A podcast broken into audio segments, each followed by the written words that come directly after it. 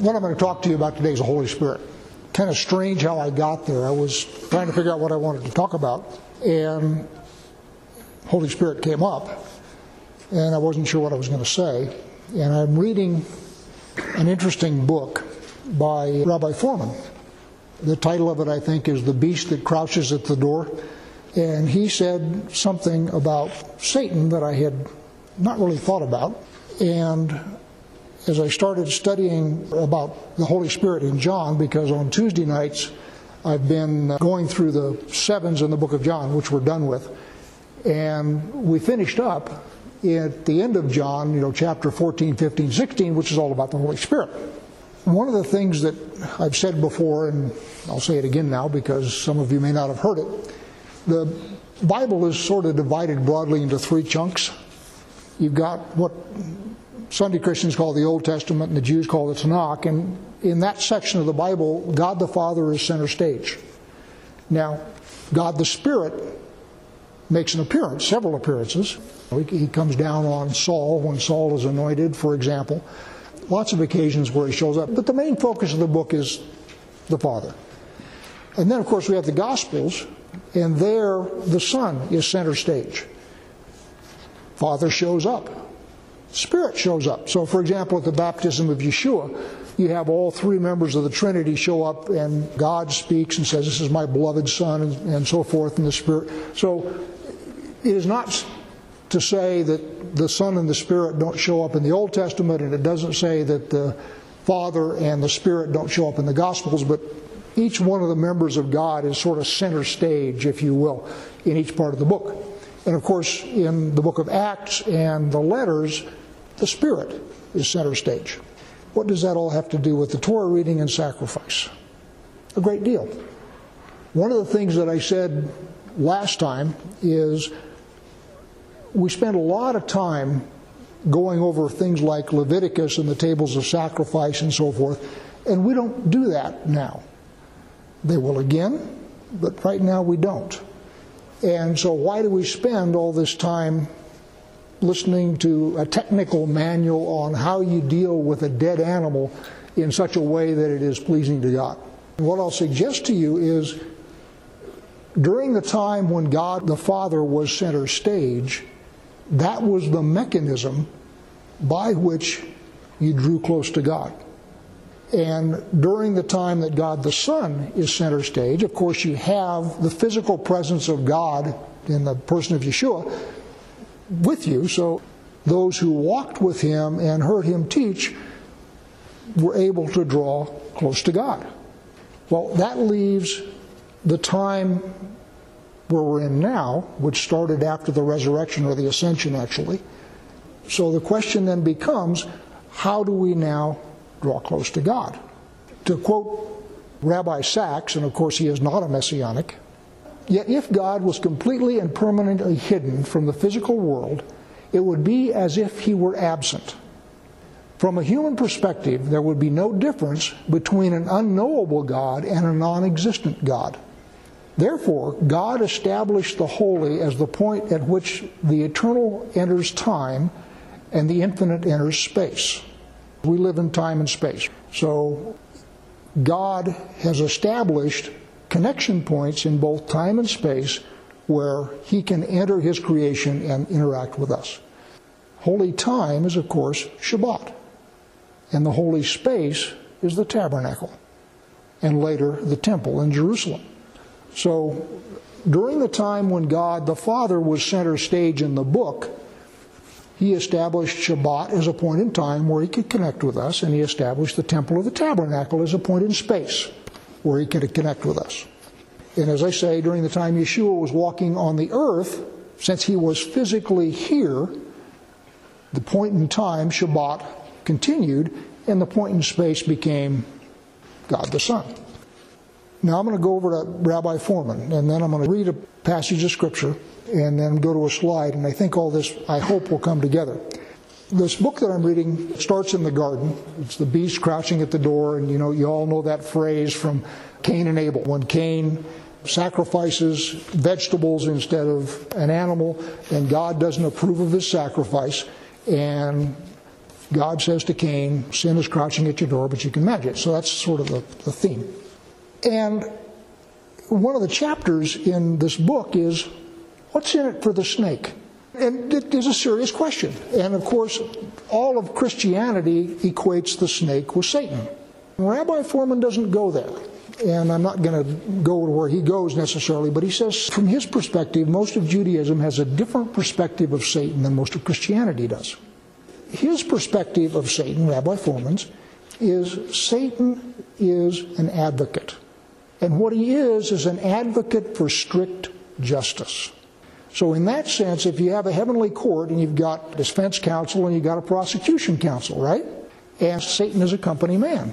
Satan is not sort of this independent co equal with God that is fighting God. Satan is, in fact, the heavenly prosecutor. And what he's doing is he's saying, hey, God, you've got all these laws. That person just violated one of them. We need some justice here, God. And of course, since we violate God's laws all the time, that makes Satan look like our enemy. If you have a cop riding beside you in your car all the time, and every time you go through a stop sign or you go five miles over the speed limit or any of those kinds of things, and he starts writing tickets, he's going to feel like your enemy. But what he is is simply a strict advocate for justice. This is the rabbinic view. I'm not necessarily buying this. But now, keep that in mind. And I'm going to read you a passage from John, and I'm in John chapter 14. And you've all heard this forever, and it would be very familiar, starting in verse 15. If you love me, you will keep my commandments. And I will ask the Father, and he will give you another helper to be with you forever. Even the Spirit of truth, whom the world cannot receive, because it neither sees him or knows him. You know him, for he dwells with you and will be with you. I will not leave you as orphans. I will come to you. Yet a little while, and the world will see me no more. But you will see me. Because I live, you also live. In that day, you will know that I am in the Father, and you in me, and I in you. Whoever has my commandments and keeps them, he it is who loves me. And he who loves me will be loved by my Father, and I will love him and manifest myself to him. Uh, most of you have probably got that passage of Scripture memorized, as you well should. It's a great passage of Scripture. Now, can I have my slide? You should all be really familiar with this structure by now. We talk about it a lot. What I've done is I've taken that passage of Scripture I have just read and I have broken it down. And Shazam, it lays out as a chiasm or an atbash pattern, which is all over the Torah. And we spend a lot of time studying this pattern because in it God tells us stuff. So let's look at this passage of Scripture. Starts off at the top, if you love me. And it ends up with, he who loves me. And then, keep my commandments. If you love me, keep my commandments, right? It ends up with, those who keep my commandments are those who love me. So again, you, you understand the, the structure. So then the next thing we have, I will ask the Father, and then I am in my Father, and you in me, and I in you. So we have Father, Father. The next thing is, I will give you a helper. And the word here I am going to use can also be translated as advocate. The Greek word there, that, and I don't know what it is, I don't speak Greek, I don't pretend to speak Greek, but my good old concordance says that that word is also perfectly well translated as advocate. I will give you a helper, and then that matches because I live, you will also live. So the helper here, in that sense, has something to do with life. And then the world cannot receive him, the helper, and the world will see me no more. Okay, so the subject is the world on each side. And then in the middle, you know him, for he dwells with you, and I will be with you, and I will not leave you as orphan. I will come to you. So the whole thing is God's presence with you is the center of that structure. So the top part of the center is He will be with you, and the bottom part of that center is I'm coming back and I will not leave you as orphans. So the whole thing is God's presence with you. That's where it all focuses. That's the center of that pattern. And one of the things that we've discovered as we go through these patterns in the Old Testament or in the Tanakh or the Torah is as that narrows down, it all points to something. And the thing that it points to is the really important part of the phrase. So, what I'm suggesting to you is the really important part of John 14, 15 through 21 is this business of God dwelling with you in the form of the Holy Spirit or in the form of Messiah at the time this is written and in the future, is what he's saying. So, going back to Rabbi Fohrman's explanation or opinion, if you will, about who Satan is Satan is the heavenly prosecutor. He's not an independent operator, he is a company man. He is doing God's bidding in this view. And his bidding is to be an advocate for strict justice. And so, what Yeshua is doing is saying, I am going to send you an advocate. And that advocate is going to be your defense counsel. And the Holy Spirit's job here, at least in this particular passage of Scripture, is to be an advocate for you. And he will be with you during the time that Yeshua is absent from you. So, during the first part of the book, God the Father was present with us. He occupied the tabernacle and the temple. The cloud of glory was there. You had God in the midst of the camp. During the Gospels, you had God the Son with you physically. People could touch him, people could talk to him. So now we have God the Spirit with us, and his job while he is with us is to be our advocate because there is an advocate for the other side.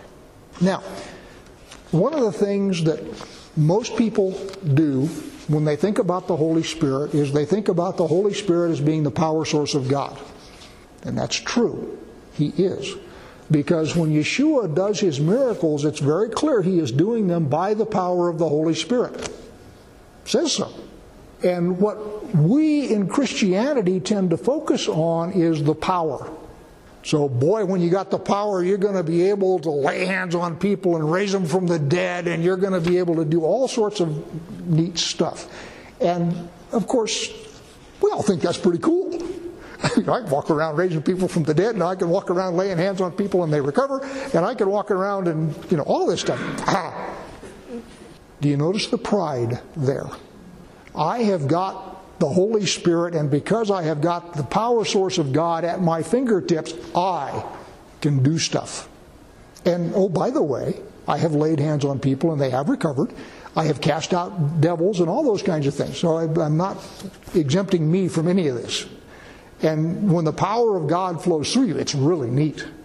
But what I want to suggest to you is while that is really neat, that's not what's important. And I'll come back to that in just a minute. But what I want to do is I want to take you through what Yeshua says the Holy Spirit's function is in the book of John. And I will suggest to you none of it has anything to do with power or signs or miracles or anything like that. Let's go through them. So the next one I've got is John 14 and verse 25. And there he's a teacher. These are the things I have spoken to you while I am with you. But the Helper, the Holy Spirit, whom the Father will send in my name, he will teach you all things and bring to your remembrance all that I have said to you. You ever wonder how those disciples all got together and wrote down their Gospels and it all sort of meshes? What Yeshua is saying here is, I'm going to send my Spirit and He is going to bring all this stuff that I have taught you to your remembrance so you can write it down accurately. That's in parentheses. He doesn't say that. Okay? But that's one of the functions of the Spirit. John 15, 26, and that is as a witness. And when the Helper comes, whom I will send to you from the Father, the Spirit of truth, who proceeds from the Father, he will bear witness about me. So he's a teacher, he's a witness. Now I'm going to skip down to John 16, and this is a passage that you're all familiar with. I'm going to pick it up in verse 7. Nevertheless, I tell you the truth. It is to your advantage that I go away, for if I do not go away, the Helper will not come to you. But if I go, I will send him to you. So this goes back to my original thing that I'm center stage right now, Yeshua. I'm center stage right now, and until I get off the stage, The Spirit can't come and be center stage. So I need to get off the stage so he can come and be center stage for the rest of the book until you get to Revelation, and then Yeshua comes back as center stage. Verse 8. And when he comes, he will convict the world concerning sin and righteousness and judgment, concerning sin because they do not believe in me, concerning righteousness because I go to the Father and you will see me no longer, concerning judgment because the ruler of this world is judged. So who gets convicted of sin? The world. Is it his job to convict you of sin? Whose job is it to convict you of sin? Satan. He's come here as your advocate. It is not his job to convict you of sin. There's already a heavenly prosecutor whose job it is to convict you of sin. He's your defense counsel. But concerning the world, he then becomes the prosecution. Down now to verse 12. I will have many things to say to you, but you cannot bear them now. When the Spirit of truth comes, he will guide you into all truth. So that's another of his functions. He's supposed to guide you into all truth. He's the one that opens up the scriptures to you when you start to read them. How many of you have been in here and have read through the Torah 10 times, and every year when you read through the Torah, it's like, wait a minute, that wasn't there the first 10 times I read this? Anybody ever had that experience? Absolutely. That's the Holy Spirit. That's one of his jobs, is to guide you into all truth. Remember, the Holy Spirit is not the prosecutor for you. He's the defense. He's the guide. He's the teacher. Okay? That's his role with respect to you. So, picking it up at verse 13 again, let me read the second half of the verse. When the Spirit of truth comes, he will guide you into all truth, for he will not speak on his own authority, but whatever he hears, he will speak, and he will declare to you the things that are to come. Prophecy. So he's the one that opens up the prophetic word to you. So you can look around and you can see what's going on in the world and you can recognize where you are on God's timeline. That's another one of the Holy Spirit's jobs. Notice we haven't got anything here about speaking in tongues. We haven't got anything here about healing people. We haven't got anything here about raising folks from the dead. Now, don't get me wrong. Those are also gifts of the Spirit. But they are none of those talked about in John. Now down to verse 14 in John chapter 16. He will glorify me. It's Yeshua speaking. So his job is to glorify the Son. So that's the ministry of the Holy Spirit. Now, the gifts of the Holy Spirit, that's different. And when the gifts of the Holy Spirit are available to you, they are there for what purpose? And the gifts of the Spirit are not for your use, they are for your administration as you use them for somebody else. So the gifts of the Spirit although they are really exciting and really neat, should not be a source of pride in you. You are simply the one who is the hands, if you will, or the voice, if you will, that allows the power of the Spirit to go out and minister to somebody else. Paul goes through a long screed in Corinthians. Y'all are all excited about speaking in tongues. But when you speak in tongues, nobody's edified. So you don't speak in tongues in a congregation unless there's somebody to interpret. And it's the same thing with healing, it's the same thing with raising people from the dead, it's the same thing for all of the gifts of the Spirit. They're not for you, they're not a source of pride in you. Mm, boy, God has picked me and I am really hot stuff because I can do X, Y, or Z. That's wrong. That's a wrong attitude. The gifts of the Spirit are to minister to God's people. Moving down to John 20. And this is after the crucifixion and after the resurrection. Yeshua said to them again, Peace be with you. As the Father has sent me, even so I am sending you. And when he had said this, he breathed on them and said to them, Receive the Holy Spirit. Now, I will gently suggest to you that if the Messiah himself breathes on you and says, Receive the Holy Spirit, you've got the Holy Spirit. Okay? I mean, you can go to all sorts of preachers and they'll lay hands on you and say, receive the Spirit, and mostly that works. I mean, I'm not suggesting that that doesn't work. But what I'm saying is when the Messiah himself does it, there isn't any question about it being effective. Yet there is no intimation of power here.